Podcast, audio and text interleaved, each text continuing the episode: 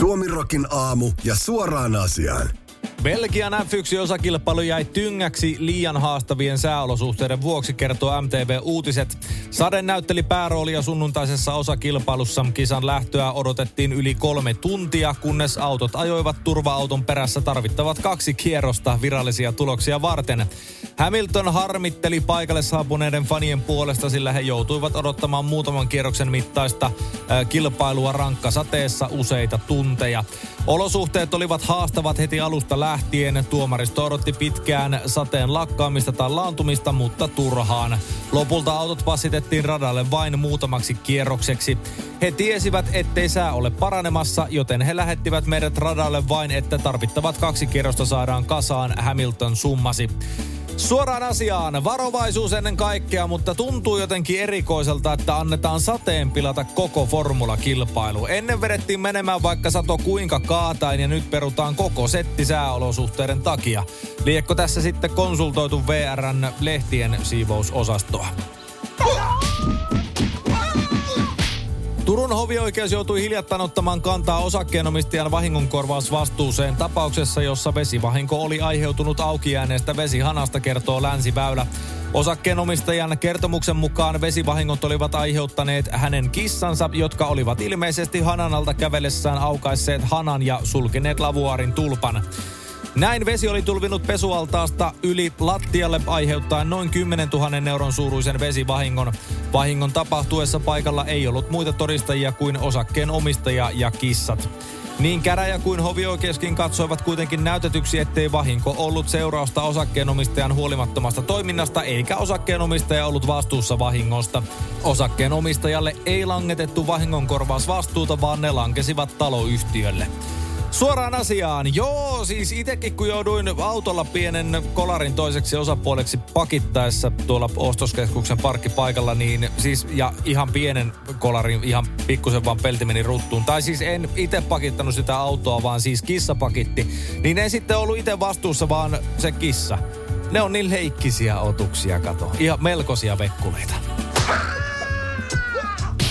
Marimekon suurin omistaja ja hallituksen puheenjohtaja talousvaikuttaja Mika Ihamuotila ei lämpene pääministeri Sanna Marinin ajatukselle nelipäiväisestä työviikosta, kertoo talouselämä. Marin toi näkemyksensä esiin viimeksi tällä viikolla uutistoimisto Bloombergin haastattelussa.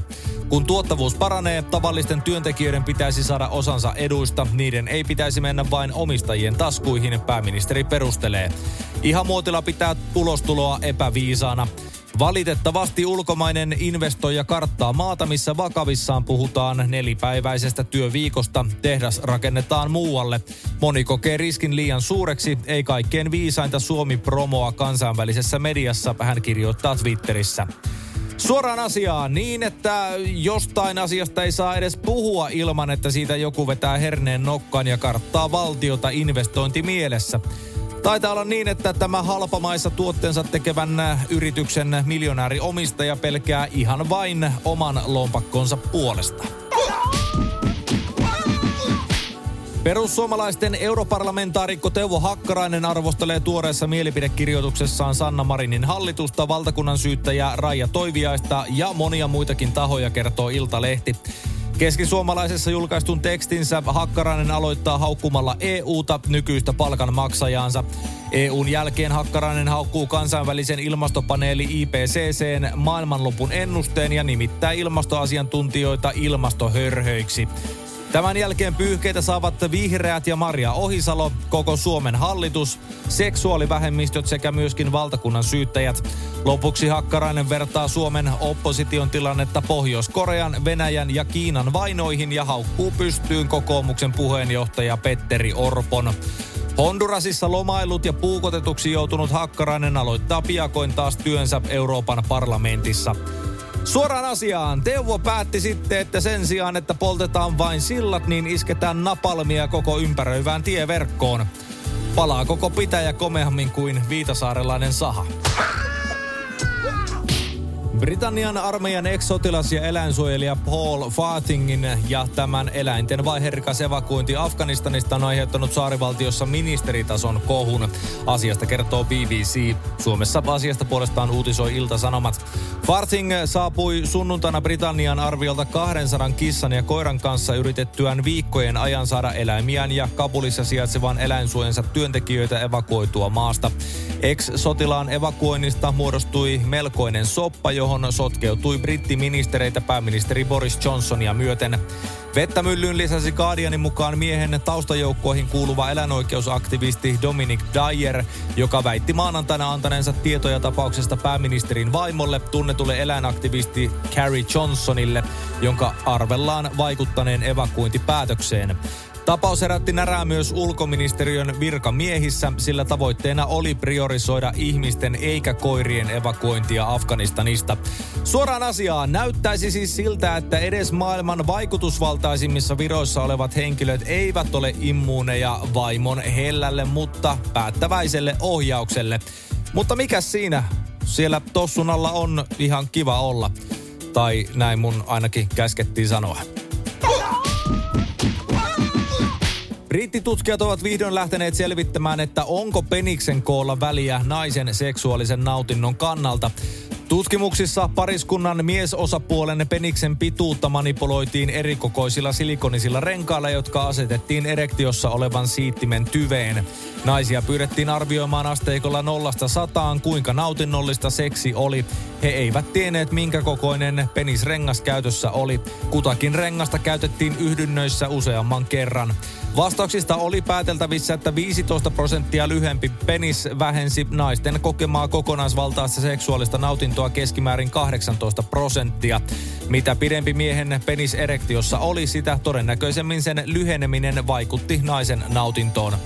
Toisin sanoen alustavien tutkimusten mukaan peniksen koolla saattaa hyvinkin olla väliä naisen seksuaalisen nautinnon kannalta. Suoraan asiaan. Mitä Onko kaikki ne puheet, että ei se koko vaan se, miten sitä käyttää, olleet ihan täyttä kusetusta? Vaadin selitystä. Moni suomalainen on hieraissut silmiään ruokakaupan sipsiosastolla törmättyään hintakylttiin, joka vaikuttaa olevan kirjoitettu hieman silmät ristissä, kertoo MTV Uutiset. Hetken aikaa myynnissä oleva Haeo Öylä-niminen sipsilaatu on herättänyt sosiaalisessa mediassa jo kiivasta keskustelua ja nimen merkitystä on pohdittu. Taffelin markkinointipäällikkö Petra Väkelä kertoo hämmentävän tuotenimen liittyvän yrityksen keväällä lanseeraamaan Snacks Battle-kampanjaan. Siinä kolme Sipsin rakastajista koostuvaa vaikuttajatiimiä ovat saaneet tehtäväkseen suunnitella unelmiensa Sipsin. Väkelä selventää, että Haeo Öylä nimen takana on tubettajien Mikirotan ja Bohemin paprikainen ja pekoninen sipsiluomus.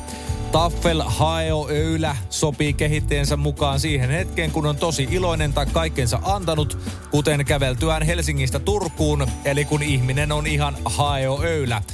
Suoraan asiaan, no jos sitä ilosta nyt ei puhuta, se sivutetaan täysin, niin jos olisin kävellyt Helsingistä Turkuun, niin voin sanoa, että viimeinen sana, mikä mulla on mielessä, on haeo öylä. Ensimmäisenä tulee mieleen sanat perkele, miksi ja ei jumalauta. Britanniassa puolestaan valtava pubiketju J.D. Weatherspoon on kertonut ollut vajeesta puveissaan, kertoo MTV Uutiset. Yhtiön lausunnon mukaan sekä Carling että Coors-oluita ei ole kaikissa ketjun pubeissa saatavilla toimitusvaikeuksien vuoksi. Sekä pandemia että Britannian EU-eron seurauksena pidetty pula ammattikuljettajista ovat vaikuttaneet tavaran toimituksiin, suuriin ravintoloihin ja päivittäistavarakauppoihin. Weatherspoon on syyttänyt vajeesta ketjun suurimman toimittajan Heinekenin kuljettajien työtaistelua. Kaalingia ja Corsia valmistavan Molson Corsin mukaan toimitusvaikeuksien taustalla on koko maata piinaava kuljettajapula. Monet suuret yhtiöt Britanniassa sanovat kuljettajapulan olevan Brexitin aiheuttamaa, sillä uudet maahanmuuttoon liittyvät säännöt ovat haitanneet logistiikka-alan rekrytointia. Lisäksi monet ulkomaalaiset työntekijät ovat palanneet koronaviruspandemian vuoksi kotimaihinsa. Suoraan asiaan. Tämä jos joku herättää brittiläiset kansan syvät rivit siihen, ettei se Brexit nyt kenties ollutkaan niin hyvä vaihtoehto. Silloin kun pubikulttuuristaan tunnetussa Britanniassa loppuu kalja, niin silloin on kyllä pirumerassa. Urheilun kansainvälinen välitystuomioistuin CAS pitää voimassa yhdysvaltalaiselle keskimatkojen juoksijalle Shelby Hulihanille määrätyn neljän vuoden kilpailukiellon, kertoo Ilta-Sanomat. Hulihanin dopingnäytteestä löytyi merkkejä anabolisen steroidin nandrolonin käytöstä, mutta juoksija kiisti syyllisyytensä ja arveli käryn johtuneen syömänsä burritoannoksen sian lihasta. CASin arvion mukaan Hulihanin selvitys edellyttäisi tieteellisesti epätodennäköisten tapahtumien sarjaa. Hulihan antoi positiivisen dopingnäytteen viime joulukuussa eikä voinut osallistua Tokion olympialaisiin. CAS vahvisti kilpailukielon voimassaolon kesäkuussa ja antoi lopullisen päätöksensä nyt keskiviikkona. Hulihan kertoi saaneensa burritonsa täytteeksi kastroimattoman villisian lihaa, vaikka oli tilannut nautaa. Suoraan asiaan, vai että burritossa kastroimattoman villisian lihaa?